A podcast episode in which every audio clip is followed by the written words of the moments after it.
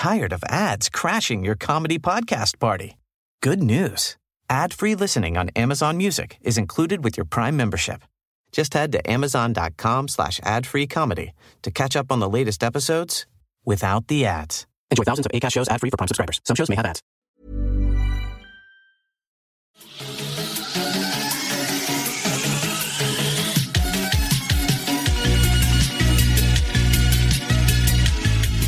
This is My Kind of Weird, a podcast where two people swap and pitch three kinds of media something watchable, something readable, and something listenable. To see if at the end of the pod each person says, That's my kind of weird. I'm your host, Anthony Pollock, and joining me today is comic book writer Andrew Clemson. Andrew, are you ready to get weird with me? Uh, yeah, as weird as we can get over the, over the internet. Okay, so Andrew, present your something watchable. Right, so something watchable for me. I uh, I I um, I love sort of like comedy stuff. I got a young kid, you know, I'm knackered by the end of the day, so I like to just put something on where you can just, you know, short snippets of just fun, and you can you can just uh, die, you know, just just chill out. And over the pandemic, I've been The lighter side.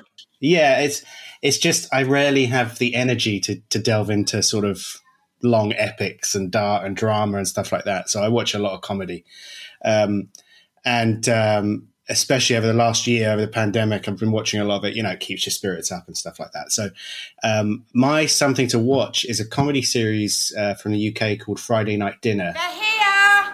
They're here! Hello, bambinos. You're invited to the most uncomfortable meal of the week. High five, Dad.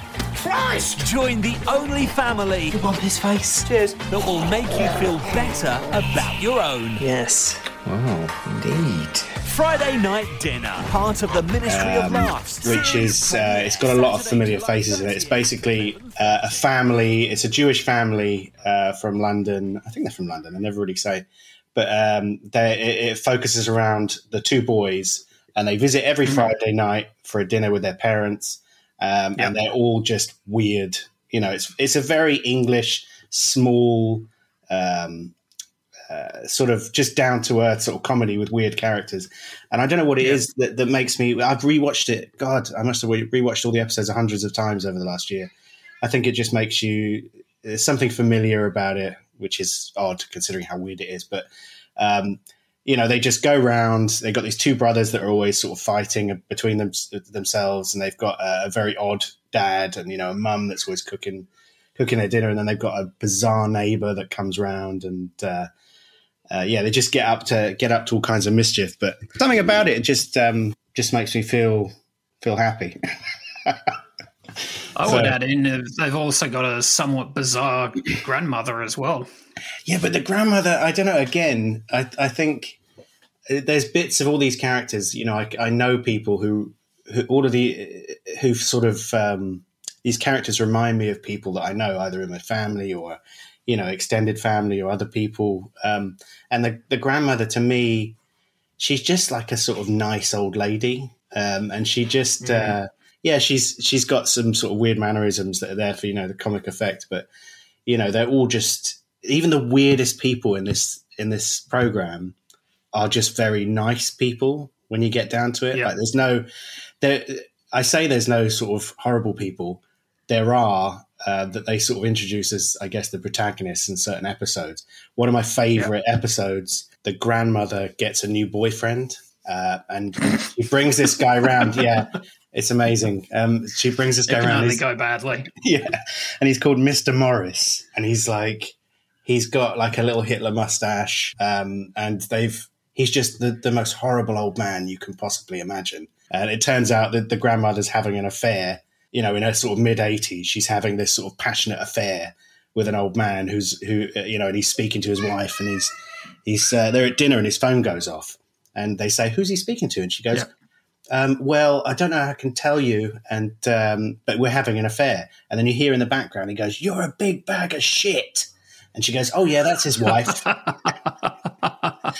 like it's just, um, but again, it's sort of like they've introduced this really horrible character, and the two episodes he's in, I think, are the best ones. But they introduce him, and him being horrible just shows you how nice the rest of them are. Um, But it's just it's just a real sort of um, I don't know, just really nice. It just it's just you know sort of like a, a taste of home, I guess. I really enjoyed it because um, I'm a bit of a fan of Tamsin Greig from Black Books. So, Yeah. I mean, for that, um, I will pretty much check anything she's she's uh, in out. Um, Yeah. I wasn't able to really check out uh, a lot because it's not available in Australia. So, which Uh, that's seems a, crime. bit bizarre because I can see a lot of people getting into this. It kind of reminds me of like if two of the young ones came over for Friday dinner to a Jewish household, then that Yeah. would probably be kind of an apt description of, um, or I guess pitch of any anyone who wants who who is thinking about checking this out. But um, I think it's a bit of a travesty that's not over uh, available over here. At least I couldn't find it anywhere. That's surprising because I think there's you know there's a lot of similarities you know British comedy and Australian uh, comedy sensibilities. I think they're very similar. Um, Yeah. There's a, there's a lot of stuff in there. Um, I don't know if you've watched like the Inbetweeners. Yeah, yeah. Because one of the, the main boys is Briefcase Wanker from the Inbetweeners. Um, I say boys, the, you know, Right. early early twenties. Um, Yeah. And obviously Tamsin Greig's in it. She's a very different character. She's like a very mumsy character in this, which she you know she isn't normally. Um, but she's Yeah. It really doesn't it doesn't feel like her. Like she's she's just, she's a very she's very good in this to, at playing the mother. The dad is um did you watch chernobyl it's a weird tangent No, no, Okay. it's a bit of a strange segue, Andrew, but no, I've not watched Okay, so Chernobyl. I know I said I didn't watch stuff like that, but before, you know it's pre-pandemic. But Chernobyl, eh, there's a character in that that people will recognize. In that, the guy who basically causes in the in the in the miniseries, there's a scientist in charge of uh, the reactor in Chernobyl in that series who causes the reactor meltdown because he's like, no, no, it's fine, don't do that. Da, da, da, da. It's the dad from Friday Night Dinner, which is very bizarre when you've watched this program and you know him as a comedy actor to see him as this, you know, in this horrible drama. Um, and all of those characters, there's uh, the neighbor Jim uh, has been in Yeah. Tamsin Greig in, in like uh, Green Room, and he was in Spaced. Um, it, it's a, it's a you know you see all the same sort of British comedy actors throughout the series that you know you recognise from other series. It's it's really worth hunting down. I think there's six series now. Um, you can definitely get it if you whack a VPN on your uh, computer and load up Netflix. It's all on uh, the UK Netflix. We don't do that, mate. We don't do that around here. What are you talking about? Oh, you got to get the best stuff. So, my something watchable is In the Mouth of Madness. This one will drive you absolutely mad. The riots began because the stores could not meet the demands of Sutter Kane's novel, In the Mouth of Madness. Kane disappeared two months ago without a trace. He's the guy that writes horror books. You can forget about Stephen King. Kane outsells them all.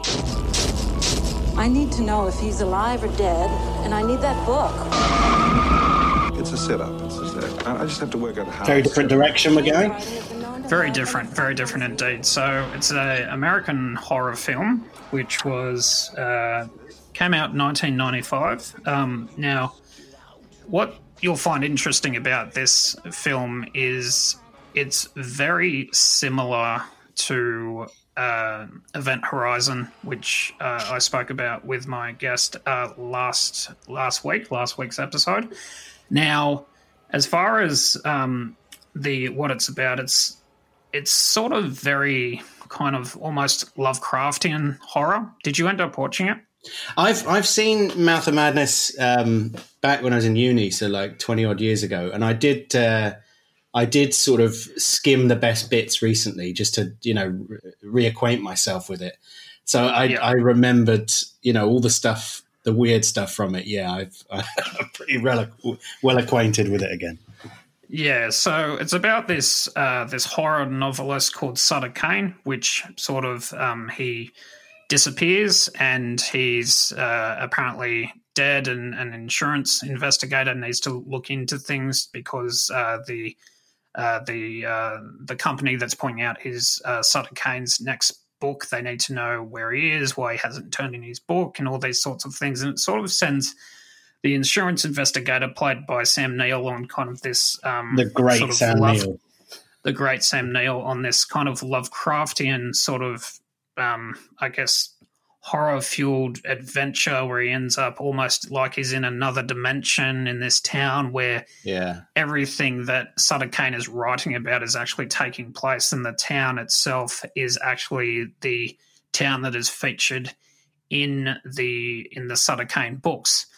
Interesting anecdote about this uh, movie is it's um, by John Carpenter and it's actually the one of the influence uh, influences with this uh, movie was about sort of John Carpenter's relationship and friendship with the great um, Stephen King.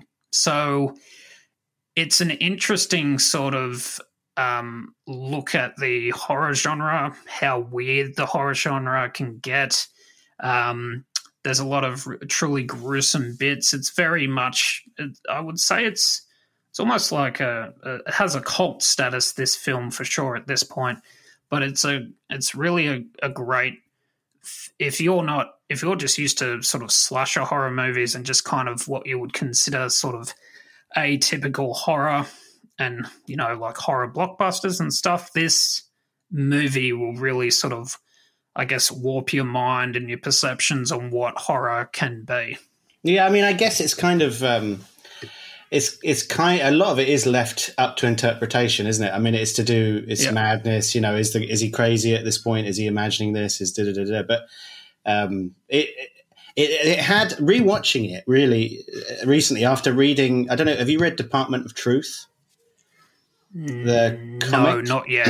Yeah, okay. no, not yet. Uh, I, it's it's not like anything that's a direct parallel, but there was there was definitely some of the story, you know, like the the Sutter Kane uh, twists and stuff, sort of gave me uh, uh, Department of Truth vibes. But it's, I mean, yeah, there's there's some real creepy stuff in in that film, um, uh, and it stands up. Yeah, yeah, big time. And what was the what was it about this film that reminded you of the Department of Truth? Uh, it's just if you've not read it, I don't want to give away the spoiler. It's kind of a end of issue one, and then the series premise. I can I can talk about it, but it will spoil it for you if you've not read it. All right, no worries. Now, Andrew, present your something readable. So again, uh, I've gone for my something readable. Um, I'm a big fan of um, Kyle Starks. He's a, a comic book creator, um, and he, he, the book I chose from Kyle Starks is called Sexcastle, which um, isn't exactly what it sounds like when you first listen to it. It's not. It's not just a big castle of sex. It's it's basically. I mean, the tagline is the, the uh, where is it?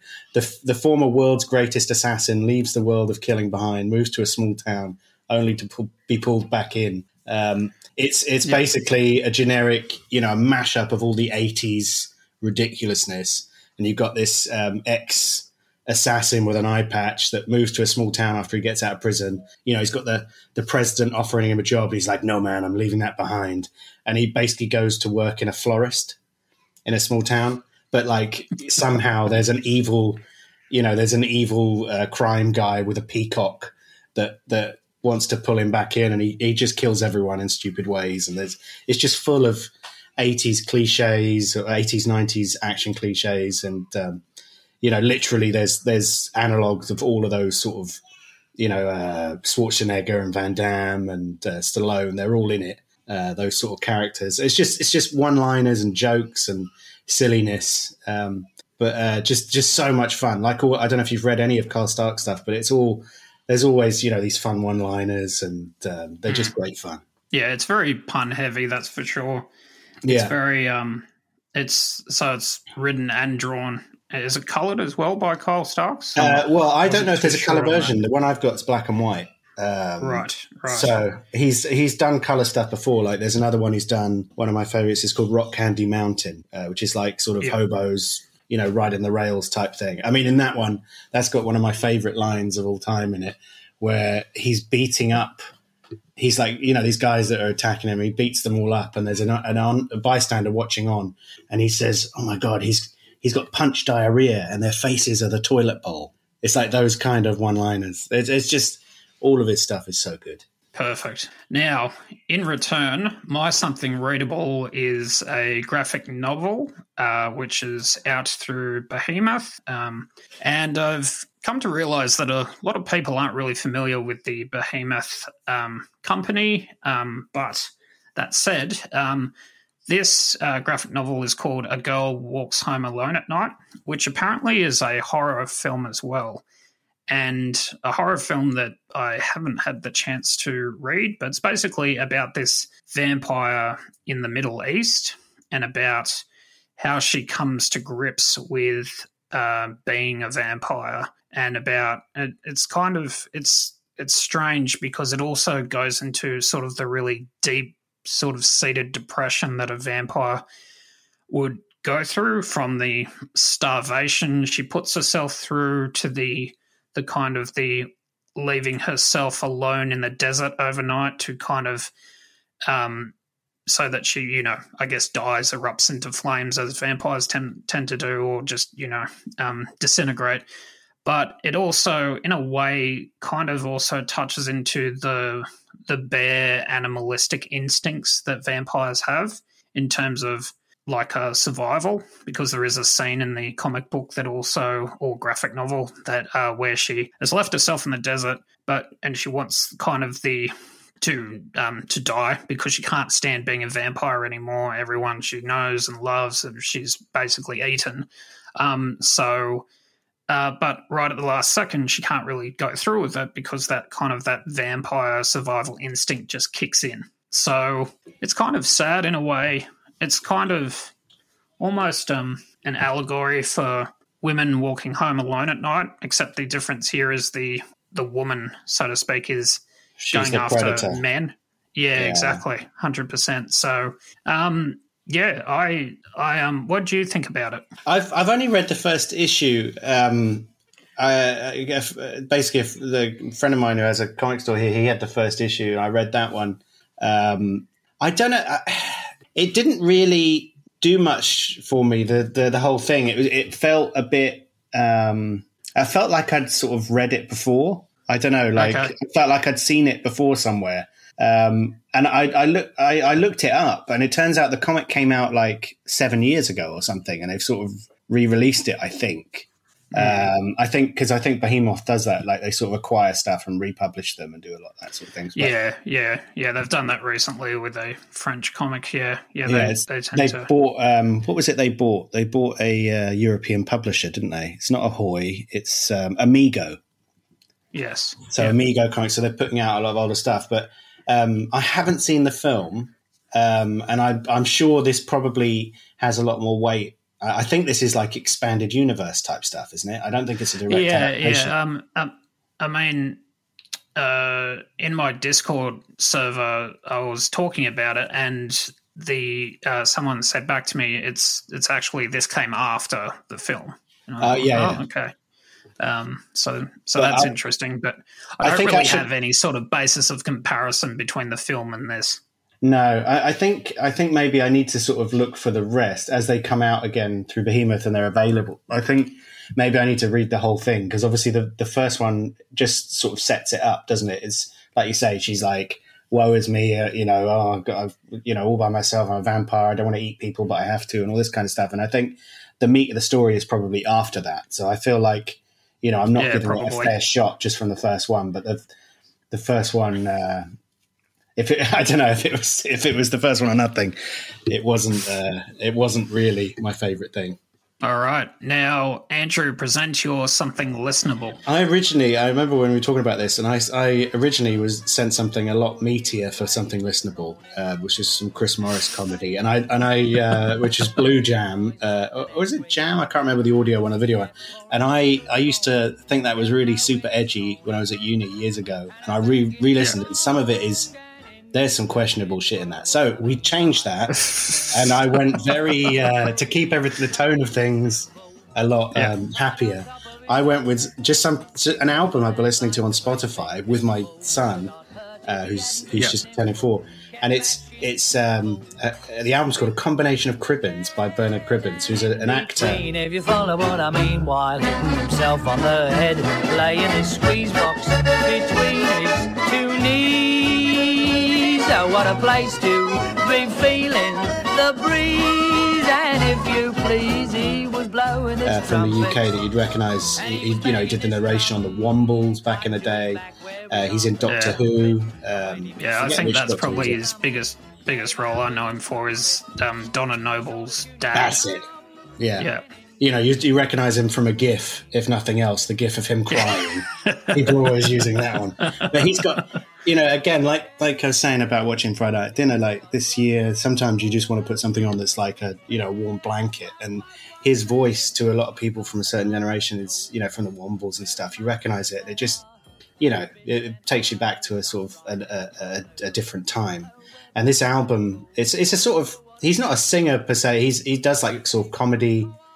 You know, it's it's I think it's from the fifties or sixties. This album, but um, he he did uh, a couple of famous songs like "Right Said Fred" and uh, "Gossip Calypso" and "Hole in the Ground." They're just like nice little, um, you know, fun little things that you can listen to. And you know, I think I think if you know the guy's voice uh, and recognize those songs, you know, I just I just put them on and you can't help but smile. Yeah, I, I think my biggest problem with with uh, listening to it was I made the mistake of listening to it on YouTube, and then it sent me on this whole sort of rabbit hole down the Bernard Cribbins, um, like everything he's done singing right. wise. And um, look, it's a sign of the times. This album, it's very, it's very English. It's Yeah. certainly very British. That's for sure. Um, it it's very old timey. It feels like he was the entertainment on a that that like an old like radio show would cut to during like Yeah. um, I don't know during the middle of the Goon Show or something like that. It Yeah. kind of has that kind of you know just easy to sing along to.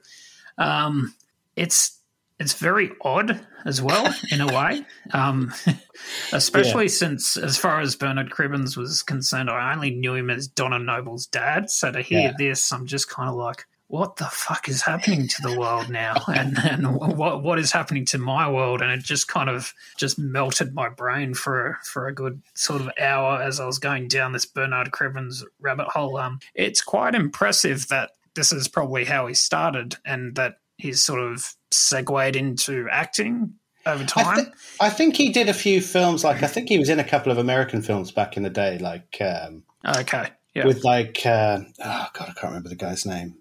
But I think yeah, I think he was in a couple of big ones. I was really worried you were going to Yeah. say that. I fell down a rabbit hole and found him, you know, having anti-Semitic rants on on a radio show in the fifties or something.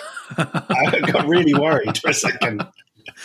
I don't know. I think um, that I think everyone else makes up for that from that era. So um, um uh, so yeah, it's jazzy at times. There's a little bit of blues in it, but it's all kind of like very like kids songs and stuff. Yeah, Well, this is the thing. Like, I, yeah. I, I put it on. Like, I've been researching. I've got another book I was going to write, and basically, it's just a bit of fun. It was going to be like a Cockney gangster film, like written entirely in Cockney rhyming slang.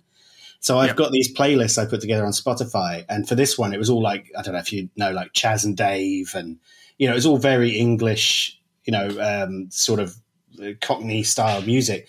And he just popped up as the as the recommended thing at the bottom, and I so I had this thing playing in the car, and my kid like got really into it. He's like, "Oh, play play Gossip Calypso. Can you play, you know, Right Said Fred?" Like he, they are very kid friendly sort of things. They're very bouncy. There's there's a really nice one about like a mouse that falls in love with an elephant. Like they're, they, this is how stupid they are. They're, they're very nonsensical, but there is some, you know, there's some, there's a lot of heart to a lot of them.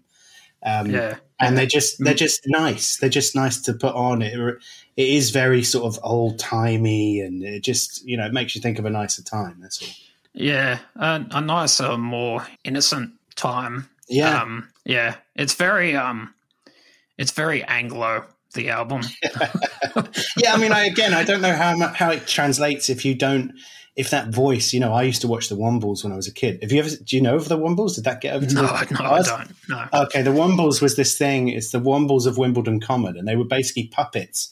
I don't know what they're supposed to be. They're like little rodent creatures, and Right. they lived on Wimbledon Common and collected rubbish. So they were Right. like they would go around. They're like little puppet type creatures, animated things, and they. I think it was from the late seventies, early eighties, and basically they would go around and they all lived together and they would collect up rubbish and clean up the common. And, and Bernard Cribbins was the narrator, so he would. Right. So, so for people that used to watch that as a kid, it's one of those voices that you recognize, and it reminds you of that thing. So it's it's it's probably a very specific thing for. But they, he's got a sea shanty on that album, and that's hot. or it was. he was the original sea shanty guy. So my something listenable was the Cabinet of Curiosities podcast, which is uh, by Aaron Mahnke. Our world is full of the unexplainable mysterious events, unusual objects, and people who defy the tidy little categories that make us feel safe. And it's always been this way, which is why, for centuries, some people have tried to collect their discoveries in one place. 400 years ago, those collections took on a name. In Germany, they called them the Kunstkammer, which means cabinets of curiosities. And all through Uh, the for those 17th, who aren't familiar with that name, you're probably familiar with a podcast called Lore. So, Aaron Mahnke's Cabinet of Curiosities is a great little 15 minute podcast where each um, sort of uh, episode he sort of delves into the not quite the dark and macabre like what he does with Lore, but more so the kind of interesting uh, points in history or people in history and how they started to eventually reveals at the end how they became this person.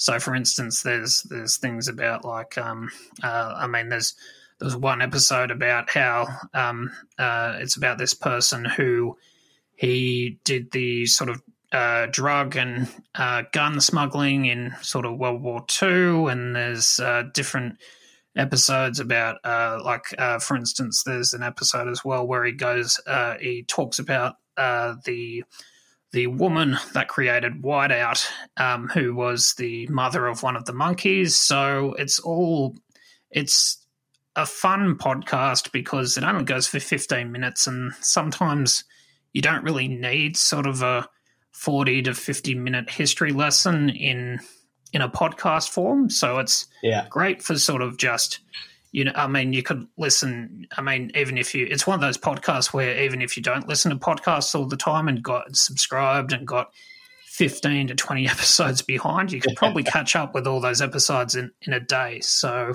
it's uh it's uh just a lot of fun i think Mm. Yeah, I mean, I, I listened. I listened to that episode you were talking about about the uh, the chap that was gun running um, from the state. I think it was from the states to Spain, wasn't it? That episode, and um, yeah yep I really liked it. Like I, my podcasts, I think like a lot of comic people are all like comic.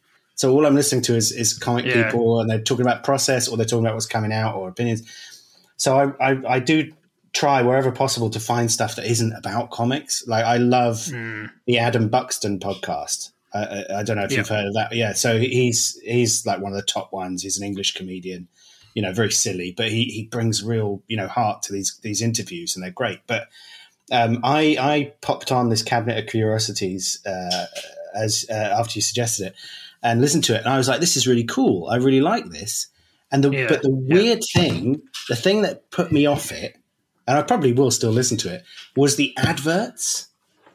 But oh he- right yeah yeah He's like got this real sort of, you know, there's music, creepy music and stuff, or not creepy in this one, that's Lore, but like, you know, he's got like classical music in the background. He's talking. He's got a good sort of descriptive story type voice, and then then he goes, "Let me tell you about zit cream," and he goes Yeah. off on this whole thing telling you like spot cream for like five minutes, and it's it's just real like. You know, my dude, could you not have put this at the end? Like, this is really Yeah, yeah. off-putting. Um, but Yeah. he's he's he's got a very good voice. I don't know if he writes this stuff as well, but like it is it is like listening to a story, isn't it? And it's nice that it's these little chunks. If you're just nipping out to get something from the, the shop and you've got a 10 minute journey, you don't want to put on 10 minutes of a two hour podcast. So it's nice to have these little digestible, self contained stories and learn about zit cream at the same time, I suppose.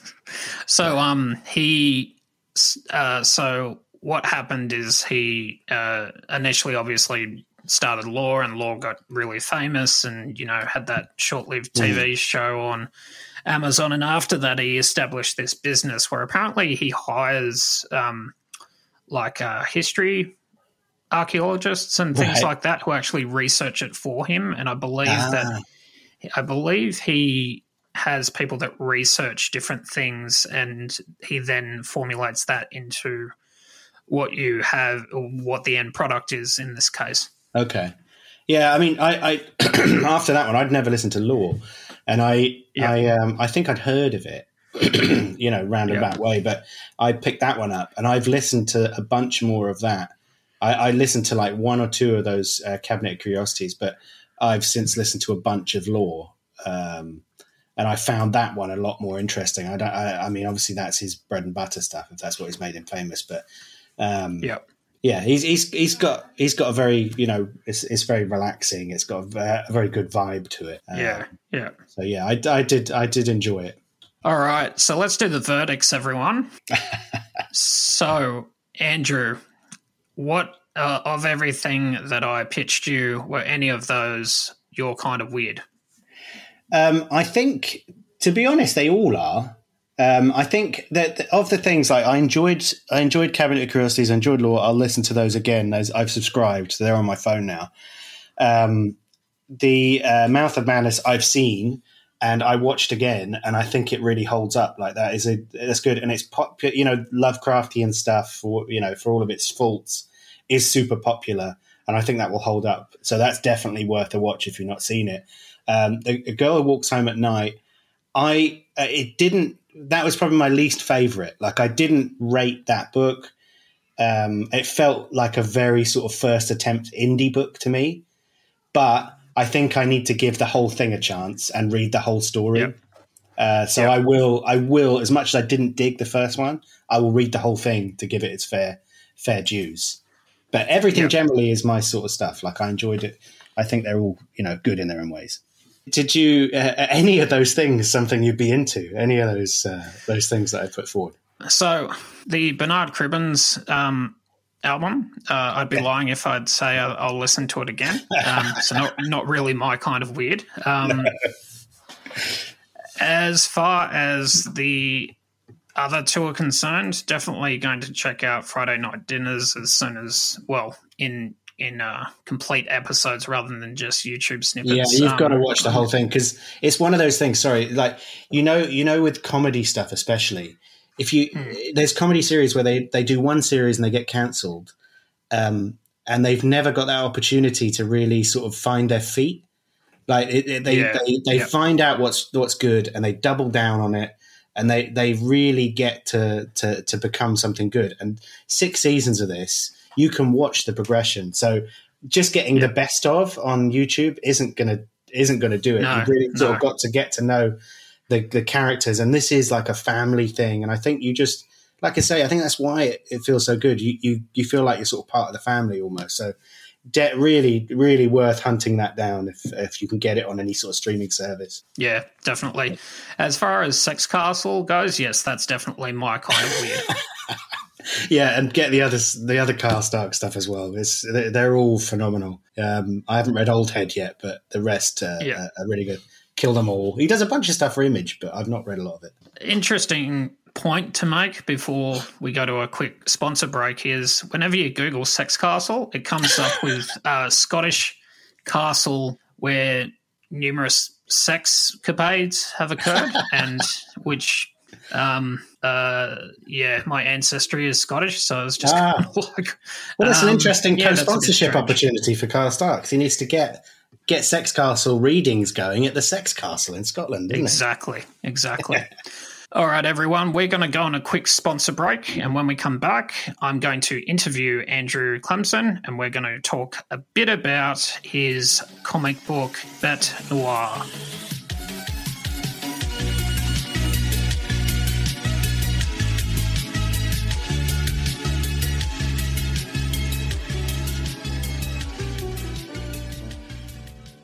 Hello again, everyone. Producer Andy here again. Last time I asked you to visit sodaandtelepaths.com to read all the latest on comics, science fiction, and horror. Listen, I've been looking at the stats and I couldn't help but notice that not all of you went to the site. That's okay. You don't have to, but it would mean a tremendous amount to me if you did.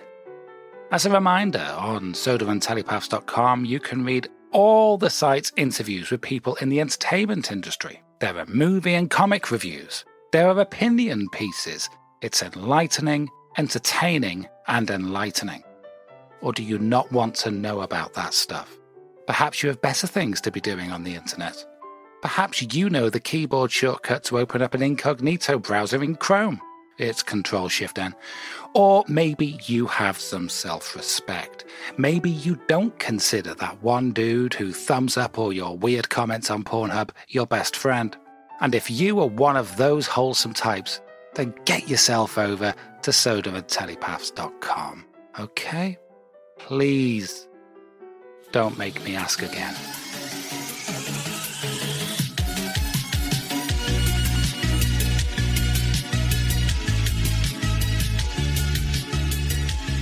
So, Andrew, um, you've been writing a fair bit of comic books of late over the last couple of years. Um, so, I think uh, where I first became familiar with yourself was uh, was Star Bastard. Yeah. Then you've done uh, uh, Bete Noir, which Yeah. has which you're doing three issues on Kickstarter, and then Damsel from Distress, which you've done as well. hmm Tell me, uh, I guess, a bit about Bete Noir. What was the, what was the, where did the overall in- inspiration come from with that? So, like, um, I did. Um, first thing I did was Star Bastard, which was, you know, it's a silly, you know, sci-fi comedy action thing. Um, you know, very similar to Sexcastle. It's just a big, stupid, you know, throwback action hero type guy. Um, I put a little blurb in the back of that when I put it out on Kickstarter, describing how it came about. And what happened was when I started writing, I think like most people that want to write their own stuff, I I was like, I'm going to write the next Watchmen. I am the next big thing. Here comes my Alan Moore magnum opus, you know, my Frank Miller. So I did this whole super thing, and I, you know, I because I'm not uh, a super talented writer like those guys, I found it very difficult. Uh, and at at some point, I sort of put it to one side, and I just to blow off steam, I did Star Bastard, and then that came Right. yeah. that what that you know was more fun. It was easier to get through. Da, da, da. Um, after that came out, I made friends with a writer in the UK called Matt Hardy, who's the editor on this book, and we were talking about things we could work on together. And uh, I said, these are, you know, I've got a script folder like most people do, my in progress stuff. And, I, and one of those was Bete Noir, which I'd done about four issues of. Um, and it was very different to what it is now. Um, and, and Matt um, is a very good editor. He went through and went, look, I'll be brutally honest, this stuff's really good, but this stuff is just utter shit. Like you need to get rid of this. This is just, it's tired. It doesn't do anything for you, you know, et cetera, et cetera. So we rejigged um, from this, you know, over ambitious magnum opus thing, which would have taken about 100 issues to do. Uh, and we trimmed trimmed the fat, got it down, and sort of got it into like a, a six issue thing. Um, so it's it's a it's basically like a a, a revenge story set in a, a in a world where there's no more superheroes. So you've got this guy who, yeah. for for trademark reasons, is definitely not Batman. Um, how, no matter how much you might think he is, uh, he's been killed off years ago with all the other superheroes, and he suddenly has somehow returned from the grave and is just you know brutally exacting his revenge on the the people responsible for the way the world is. So it's it's a very different vibe to everything. Usually my stuff is like comedy. There's always there's always a lot of comedy. It's quite lighthearted, but this is a lot. Um, this is a lot darker. Uh, it's a different vibe, and it's superheroes, which is always a it's a, it's a very uh, saturated market. So it's a it's a harder sell but um, but we're doing all right. It's um, we got issues one to three on Kickstarter. Um, I think there's like two more days, so probably done by the time this comes out. But um, but we all have uh, another cam- campaign going afterwards, and I think Matt will probably have them on his website after the after the Kickstarter wraps up. So So was Matt your first experience of working with an editor in the actual process? yeah, so I've I I, I didn't have an editor on Starbastard, which you can tell if you read that book. You can tell there's no there's no over there's no uh, hand guiding everything to a certain direction. For Bete Noir, yeah, uh, that sort of accidentally just just you know through a process of events, you know, Matt came on board and helped me out, and he became the editor. Um, and for because of my experience on that, because we did issue one in end of 2019 um, on Kickstarter, uh, when I when I got my next series, which was Damsel from Distress, I was I was adamant from the onset to have an editor uh, involved just to make sure from issue one the story is going in the right direction. And honestly, mm. I'd never do a book again without an editor involved from the beginning because it's mm. uh, maybe like again maybe if you you're a more skilled writer than than I am, you know, if you're able to to sort of take yourself out of the situation and know what can be cut out and what can't. But from my experience, you know, your, your books, they're your darlings, right? You know, oh, this bit's amazing. We need to have this bit. But someone else looks at it objectively and they can see this bit is just, we don't need this. That's going to, that adds pages to the book or, you know, that's, mm. that's, that's going to cost you 500 quid that you could spend somewhere else. Like you don't need to, you know, you don't need that in the story. So I just, it, the the editor in the process I've just found invaluable. I, I wouldn't wouldn't touch a book without a, an involved editor again. I don't think. Um, from from Star Bastard to to sort of uh, Bete Noir, um, how would you say your writing process has changed and evolved? So I did um, I did two two star Starbastard was literally just like oh I'm going to do an issue of this as a bucket list thing you know? Like it, it literally came about a friend of mine from school had died and I thought ah, if I drop dead tomorrow what do I want to do? I wanted to write I wanted to do comics when I was a kid right? So I did I did the first one purely as I want to get this out and say I did it. So I did one issue and it was it was just pure nonsense. It was just a big action, you know, explosions and space lasers and spaceships and all this kind of stuff. And then it did it did quite well. So I was like, shit, I have to do a second one. And I and I did the second one on Kickstarter. And then after the second one, Scout picked it up. And I was like, oh crap, now I have to do like five or six of these.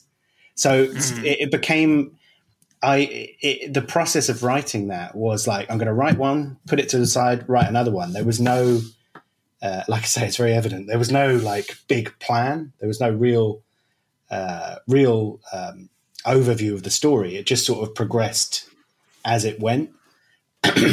and um, when I did Bete Noir, Bete Noir I'd written a lot of beforehand, but obviously we went back and changed it. It became I'd learned from Starbastard that you needed to put you really needed to think about what was going to happen in your final issue when you were doing your first issue and so so forth, so you can put things in there. Um, so it's very much and, and Bete Noir is, is different, whereas Starbastard was written just like a joke, basically from the onset. It, it then progressed from there. Bete Noir was written from the end backwards, so I knew where the ending was going to be, what the big twist type thing would be. So I had to then set that up. Um, so it's it's been written the other way round. Um, but again, it's kind of it was an experience of having written something and then going back and changing everything to make sense mm. and to make sure it all flows. And then with Damsel, which is the the next one, that was very much like, okay, this is going to happen, this is going to happen. Let's fill in the middle of it. Um, and you, I had an editor from issue one. So with Hass, I got um, Hassan Otsmane-Elhaou, who's you know everyone knows. He's a fantastic letterer and editor uh, and I comics journalist as well. Um, I had I had two issues of Damsel written before we did any art, and he basically combined those into one issue. Like he was that's that's how much fat there was in my writing. He you don't need this, you don't need this. Let's combine this. You need more, you know, energy in this. It needs to have a direction. Um, so they're, they're three very different experiences of, of of how I've plotted stories out. Um, yep. But I think they've all progressed. I think the way I've done it with Damsel is how I will do it from here on out. Um, but they're all, you know, all fun ways of working. You can do, you, you know, you can wing it if you're if you know what you're doing. You can definitely wing it issue to issue. So one thing I like to do is sort of with my website is really um, dissect as much of comic books as I can. mm-hmm. Not every not every time I'll go into the name of a comic book series, but mm-hmm. Bête Noire, which means black beast, is a yeah. French idiom referring to something that is strongly disliked or avoided. Was that purposeful, or was Bête Noire yeah. just your?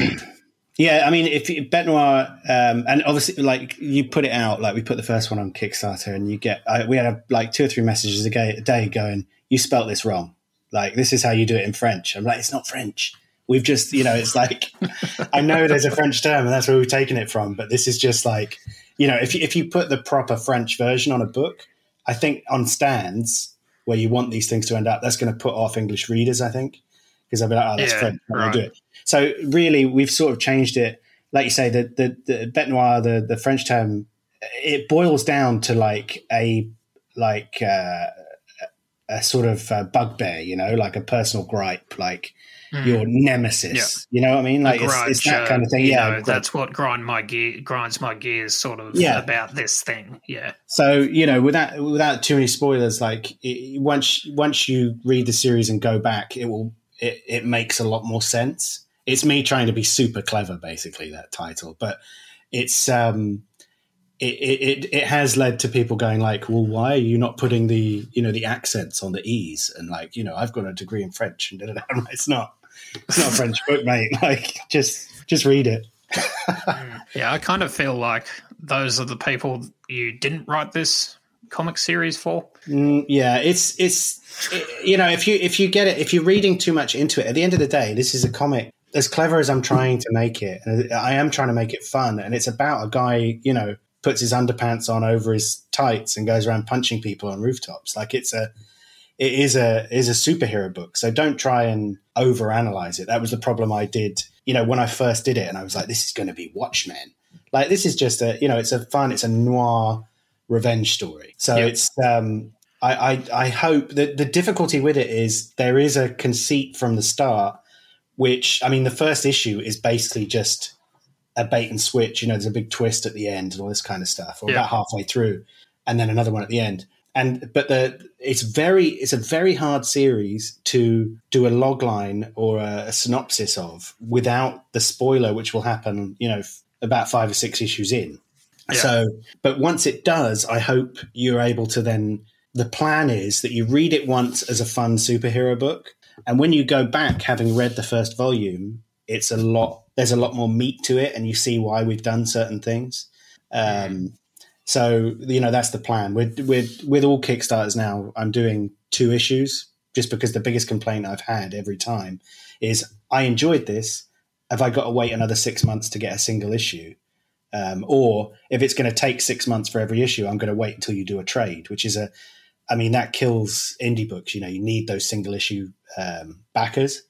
So we're doing, we've got two and three on Kickstarter now, and then we'll do four and five, uh, or four, five, and six, depending on how we we finish the last script.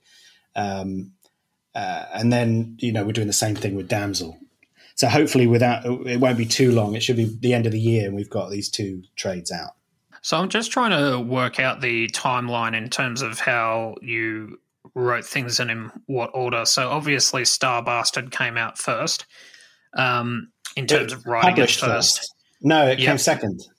No, okay. Which was written first, Bet? Bete Noir, Or- yeah. Okay. So All Bete Noir and was, was the superhero book, and then I got to like the ish, fourth issue, thinking it was going to be about twenty five issues, which is obviously the the mistake you make before you get into indie publishing and realize the ins and outs of it. When you're just a reader, you think, oh, it's easy. You get to issue one hundred. So I'm going to base my entire indie comic book on the twist that happens in an issue in issue one hundred. So I was writing this thing, trying to be clever and lie all these like, you know, oh, listen, when you've read issue hundred, this thing in issue one is going to really get you, and da da da da da. And it was just so tiring and exhausting that Yeah. I wrote a paragraph and just said, "Oh, this is the." I just rewatched Young Ones, and I, I guess you've watched the Young Ones. Like that's classic UK comedy. There's a character in that called Rick, um, and his favorite program's called Bastard Squad. And um, I just did a paragraph called "The Ballad of the Space Bastard," and it was you know I'd reread a bunch of Lobo and stuff, and I used to love that as a kid. And, and it was just this big invulnerable space douchebag, and he went around the car- galaxy pissing everyone off, and there's you know sentient fart clouds and stuff. And I did this like as a like a paragraph, and I thought that sounds fun. And I did the first issue just to blow off steam of that. And when I gave that to the collaborators that I was looking to work with, they they all went, "Oh, that one sounds great. Yeah, I'll do that one." Like, you know, put the other the superhero one, forget that one. Let's do this one. So I went from, uh, you know, like, please, will you do my superhero book? What will it cost me? To, oh, okay, you all want to do this one. Which artist do I choose? So I think hmm. maybe that that gave me a sign that maybe artists as well, you know, they're getting this the same sort of tired scripts from a lot of people, and they're just like, oh, just like I just need a bit of a break. I want to do something fun, you know, that's just stupid and you know, just a, Yeah. a bit of a laugh. So that one just quickly pivoted. I was like, okay, this is what I focus on. So I put my efforts into to Starbastard, and we did that. We got six out through Scout, um, and in the meantime, you know, I, I sort of was, as you do in comics. I mean, you're working on your own stuff now. Like you've got to have, uh, you've got to have multiple things in various stages of production, so that once you put one thing out, it's not another three years till you put another thing out. Like you've got to leapfrog. So um, you know, I've always got something, one thing art phase, one thing scripting phase, one thing planning phase. Um, so it was it was it was Bete Noir first, then Star Bastard, then we reapproached Bete Noir. Um, I've got another thing called Child of the Machine, uh, which is like a graphic novel project, which is you know s- slowly coming together over many years, and then Damsel. So and Damsel and Bete Noir are now my focus. Yeah, excellent. Um, how would you? I mean, do you feel as though the more stuff you get out there, the easier it gets with your pictures? Because one thing that I've found is um, I've got something with an artist that's being drawn at the moment, and then I got a someone to draw a variant, and she I sent her the script to kind of I guess influence, inspire, call it whatever you want, to sort of um, so that she could come up with the variant cover. And then I said to her afterwards, "How would you feel about an actual collaboration? This is my sort of my Mm. idea." And then she's just like, "Yes, please. Yes, that sounds amazing." the biggest problem I have as an artist is that I get so many pictures that I have to sift through so much rubbish. Do you do you feel like for you it's um it's a similar sort of experience? Yeah, I mean, I think I'm those rubbish pictures that she's having to sift through. To no, I mean, it's it's easier when when you're starting out and you've got nothing, and you're you're approaching these artists and you're saying, "Listen, I'm gonna I'm a, I'm gonna be a great writer. I'm gonna have this thing. It's gonna be great. Please look at it." You know, uh, if you're, I don't know how many other people's scripts you've read. Um, it's difficult, you know, to get the the enthusiasm to read a comic script because you know you it, it's it's not set up for reading in that way. You know, it needs the art. So I think once once you have books for someone to read, it's very easy for them to get your vibe, like what kind of stuff you do, how well your stuff translates. Um, and it's definitely been a lot easier for me to get interest from artists once I had books out. I mean, Starbastard is Mm. is very uh, Marmite. Uh, I- I- it's uh, like Marmite. you know what Marmite is, but like to Americans, Marmite is a is a yeast extract spread we have in the UK, which their their tagline they've even embraced. You either love it or you hate it. There's nothing in the middle. Um, So I find Starbastard is like that. It's like some people really love it and some people despise it because it's very machismo. You know, it's very throwback. So Yeah. It's it, having that one. You know, I could interest artists that were into it, but artists that didn't still weren't interested. It almost put artists off. But as you get more of a portfolio now, I, you know I've done multiple anthologies. I've got I've got Starbastard, I've got Bete Noir, I've got Damsel. I can throw all of that to people, and they get a vibe. Okay, he does a bit of bit of sci-fi, a, a bit of uh, Yeah. noir superhero stuff, a bit of sort of fantasy, and then they can go. Okay, this this looks like someone that puts out work. They're able to focus on a project. Um, it's worth me putting my time in because I think that's the other thing. You approach an artist, ask for their time and effort, you know, blood, sweat, and tears.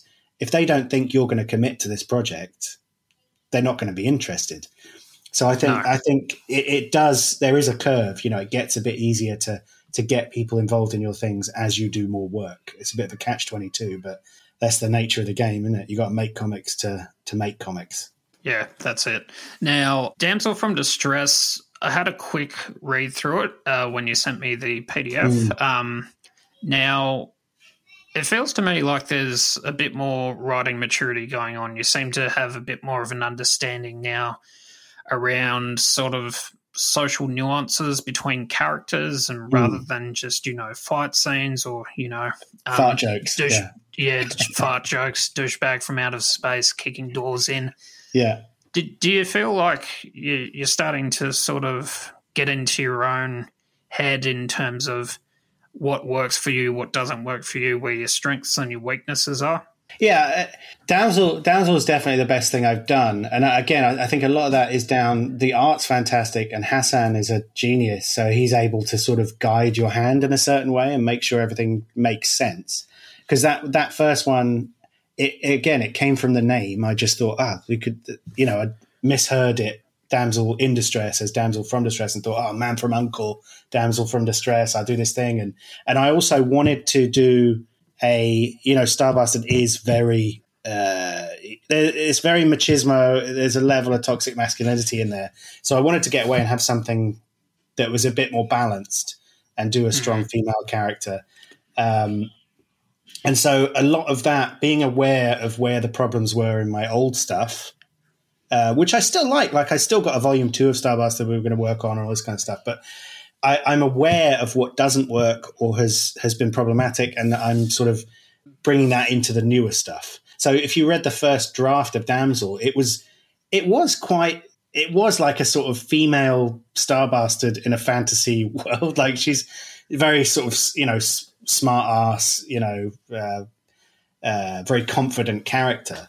But um, but uh, I've also made made it important that it's not all one liners that it's not all you know there is a story underneath it. And uh, you know you've got to think about who your audience is and make sure there's someone there for everyone. Um, i think there should be one that actually passed the old uh, what's that test? Is it the bechdel test? The bechdel test yeah. yeah. Yeah. So so this one you know there's there's scenes that will pass that. And i, I think that's important because it, every time you do that on purpose i think you get closer to doing it accidentally in the stuff that you do afterwards subsequently. So um, yeah, this this one is uh, it, just the fact that I can like go on local radio to promote it, and they're not going to go. Well, you can't say the title. So I can, you know, it's just, it's, you know, I can, I can let my mum read it and not be worried about it. Even though, even though my mum is like a big, has been a big supporter of, of you know, she'll go to conventions as a lady in her sixties and go up to, you know, conventions. They live in the States. You'll go up to Florida, uh, conventions in Florida and go, Oh, this is my son's book, Starbastard. like I always, always thought it'd be quite funny as a, as a, as a pro to get that from a, you know, a lady this is my son's book. It's called Starbastard, but it's it's one of those things you you um I think like you say there's there's a level it's it's not like a serious book. It's still fun. You know, there's still a lot of jokes and gags in Damsel because it is a fun. It's supposed to be a fun book, like uh, you know one of these boom style books. But um, but there's definitely uh, it's definitely a, a better story than a lot of the other stuff I've done. Excellent. Andrew, where can people find you online? So I've got um, I've got a website which is clemsoncomics.com. That's like uh, that's my website. That's got, you know, about me and all that kind of stuff and a contact and stuff like that. Social media wise, I've got all the social medias, but I I've got Instagram I'm I'm terrible at it, so that's probably pointless. But I am on there as Clemson DXB. Um, uh, I'm on Facebook, but I keep that for you know personal stuff. Twitter is where I'm most active, but Twitter is horrendous. So it's up to you whether you want to do that to your mental health. Uh, if you do, uh, it's just at Andrew Clemson. I got in there nice and early, uh, so that's where I am. But it's you know it's questionable. Thanks for this, Andrew. This has been fun. Um, for everyone who hasn't already, you can go check out Andrew Clemson's work at the aforementioned links. And for those who haven't subscribed to my kind of uh, weird, I almost said my kind of podcast. Um, this is my kind of podcast, and it should be your kind of podcast as well. So go check out uh, my kind of weird, hit the subscribe, and all those fun things. Andrew, thanks again for your time. Yeah, thanks for having me. It's uh, yeah, you're in the future, so thanks for thanks for speaking to me from the future. And that's a wrap. Speak to you guys later.